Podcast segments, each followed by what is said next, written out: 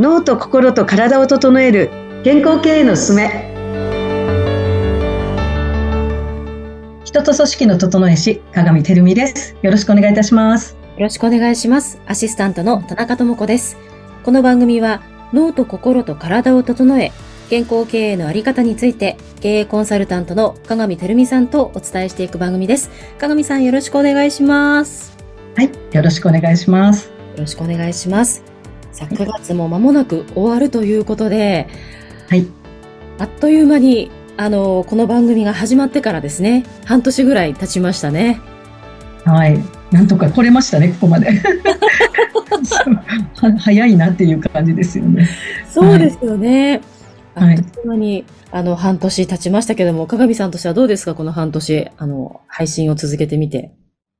そうですね。私自身もあの、自分の B ブレインでこう、あの、半年ごとにちょうど計測していって、あの、まあ、自分のこう、セルフマネジメント力っていうのをこう、上げて、上がってきてるんじゃないかという。やっぱりいいですね。こう、定点観測をしていくっていうのは、自分の状況をこう、定期的に見ていくっていうことで、自分、こう、人から言われてどうこうじゃなくて、自分で見て、あ、やっぱりこうしようとか、うん、あ、ちょっとこう全然変わらないなとか、いうのが分かっていくので、なんかこう、自ら決めて取り組んでるっていう感じがすごくしますね。だから前向きに取り組めれるっていうか、はい。鏡さんの中では、やっぱ定点観測をすることで、一番変わった点っていうのはどういうところだと思いますか？自分が。鏡さん自身が。あの、そうですね。やっぱりこう、自分がどうしたいのかっていうことですね。うんうんうん、それがなんかこう、はっきりしたように思います。で、そのことに対して、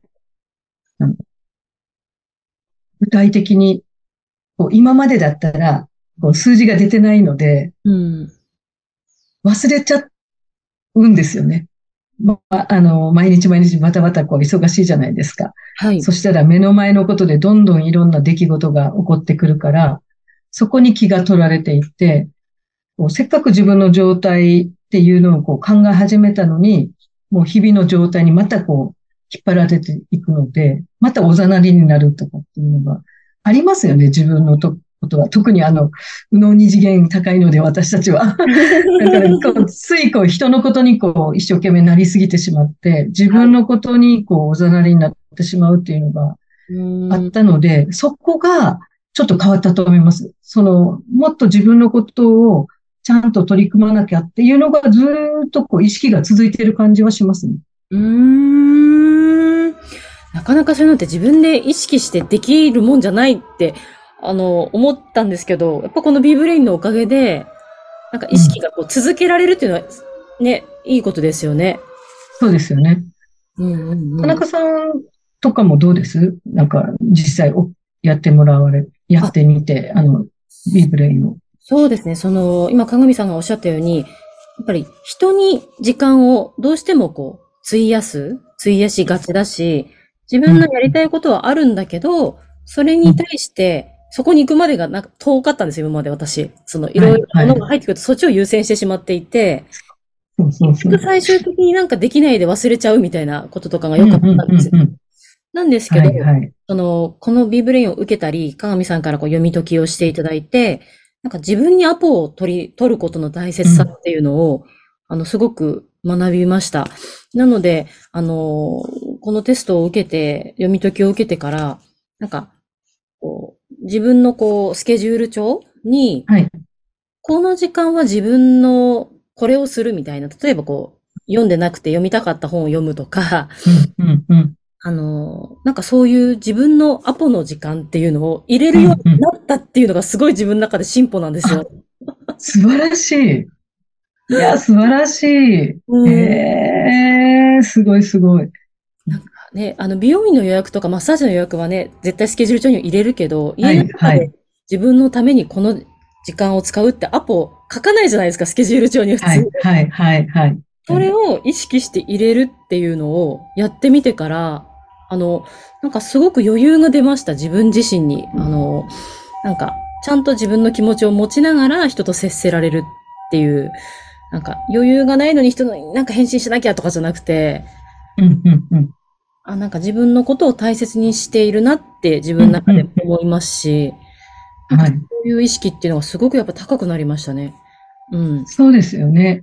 なんかこう、日々まあ、相変わらず忙しいのは変わらないんですけど、だけど、ほら、私たちがなんか落ち込む時っていうかな、こう、ふと立ち止まって、何なんだろう自分はって思う、思ってる時って、自分のことを本当におざなりになって、何もこう、なんていうかな、こう、未来の自分のための取り組みとか、そういうことができないとか、こう、溜まったタスクが減っていかないとか、なんかそういう、何かこう、とにかく自分のことを、まあね、まあ大事にする、まあそういうのをひっくるめて大事にするというならば、大事にしてないときに人のことばっかり大事にして、まあそこにエネルギーを注いで、自分のた時間っていうか自分のリソースを自分のために使えてないっていうことに、こう、気づくとなんかすごく、何やってんだろう私とかって思いますよね。思いますで、そ、ね、そっからこうメンタルが崩れていくっていうか、なんかね、こう今の自分っていうか、こう、まあ自分の状態をな、なんかね、こうひ否定っていうか、根底からこうあり方が間違ってるんじゃないかと思いますけど、その自分を責めるっていうかね、うん、責めますもんね。うん。なんか、脳系はこう責めてしまうっていうかですね、うん。あの、左脳系は多責にしてしまいがちかもしれませんけれど、そう、だから、あの、その辺がね、あの、あ、その機会がなくなったっていうか、あの、まあ、自分で、まあ、もちろん100%できてるわけじゃないんですけど、でも以前に比べたらその取り組んでる感が自分でも自覚があるじゃないですか。はい、ありますね。うん。そそしたらなんかこう、やれてる自分っていうのが確認できるから、そのネガティブに前よりもならないと思いません？あ、いや、はい、もうネガティブにならないです、全然。やれなかったなーと、まあ思う時もあるんですけど、うん。まあでも明日やればいいかなとか、まあうんなんか、おそんなに落ち込まなくなりました。ですよね。うあ、んそういうことです。そういうこと。うんうんなんかほら、やってる自分もちゃんと確認できてるから、はい。あ、また同じように、このも、このやり方を再現モデル、まあ再現化して、あ、じゃあ他のこともこん同じようにやればやれるんだっていうのがわかるじゃないですか。はい、分かってきますね。そう。だから、ただそれをやっていけばいいんだっていううんこなんか先が見えてるっていうか、いつでもやろうと思ったらやれるみたいなね。そのやり方も分かってるみたいな。うん、うん。なんか、落ち着いて、こう対処できてる感しますよね。します。あの、本当にその物事を客観的に自分の本当高いところから見ている感じで、うん。なんか行動できてるんですよ。こお、うん素晴らしい。いやー、そうなんですよね。だから、その、メンタルがね、安定してくるっていうか、こう、あの、落ちなくなるんですよね。う、ん。考えてみたら。そしたら、ね、なんかほら、できないことっていうか、今やれてないことも、その、そのネガティブにできてないとか、ダメだって思うんじゃなくて、あ、ね、まあ、さっきも言いましたけど、やるって決めたらやれるんだじゃないけど、こう、ね、やればいいんだみたいなね。なんかこう、向き合う気持ちがちゃんとあるっていうか、うん、ううん。ん前はなんか、前の自分だったら、やっぱり、いやもうそれできてないことにフォーカスしてですね、できないんじゃないかとかね、自分の可能性を疑うじゃないですけど。もう最近こうやれる自分がずーっと確認できてるから、なんかやれる自分を信じれるって思いません？なんか。ああ、そうですね。なんか、すごい自分のこともっと信じていいんだなっていうのは気持ちとして、あの、前よりすごくありますね。うん。そう。不思議です。不思議。いや、だから、あとはその気持ちだけで持っていくっていうのが多分現実的に、やっぱりこう、こう長くなってくると途切れてくるっていうか、途切れるっていうか、こう維持できなくなるっていうか、自分の。うん。なので、これを定期的に、まあ3ヶ月、まあ、半年ぐらいがちょうどいいと思うんですよね。まあもうちょっと詰めてやるっていうんだったら、こう、もうちょっとこう詰めてじゅ、こう短期間で変えていきたいっていうんだったら、まあ3ヶ月ぐらいのスパンで、こう、あの、診断していくといいと思うんですけど、半年ぐらいで、ちょうどこう、いい具合じゃないかなと思って、また次のこう数字が出てきたら、ね、こう自分が取り組んでいるところが数字が多分必ず動くので、うんうん、そう。逆にこう動かなければ、動かないところはやっぱりこう根強く自分の中に定着してるっていうことですよね。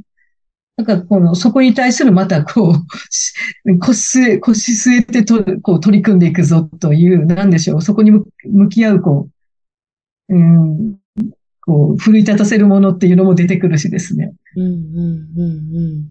なんかお、面白いっていうか、その自分との戦いじゃないですけど、うん、自分を攻略していくことのこう、面白さみたいなことが、うん、なんかそっちの方向にこう、行き始めて、なんか面白いです。はいね。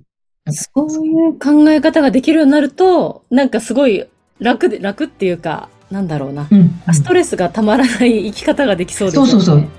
そうなんですね。だからそうなっていくといいなと思います。世の中の方々がね。本当に。楽しんでもらいたい。はい。鏡さん、あっという間に時間が来てしまいましたので。本当ですね。はい。この続きを次回お願いいたします。はい。はい。はい、ありがとうございます。ありがとうございました。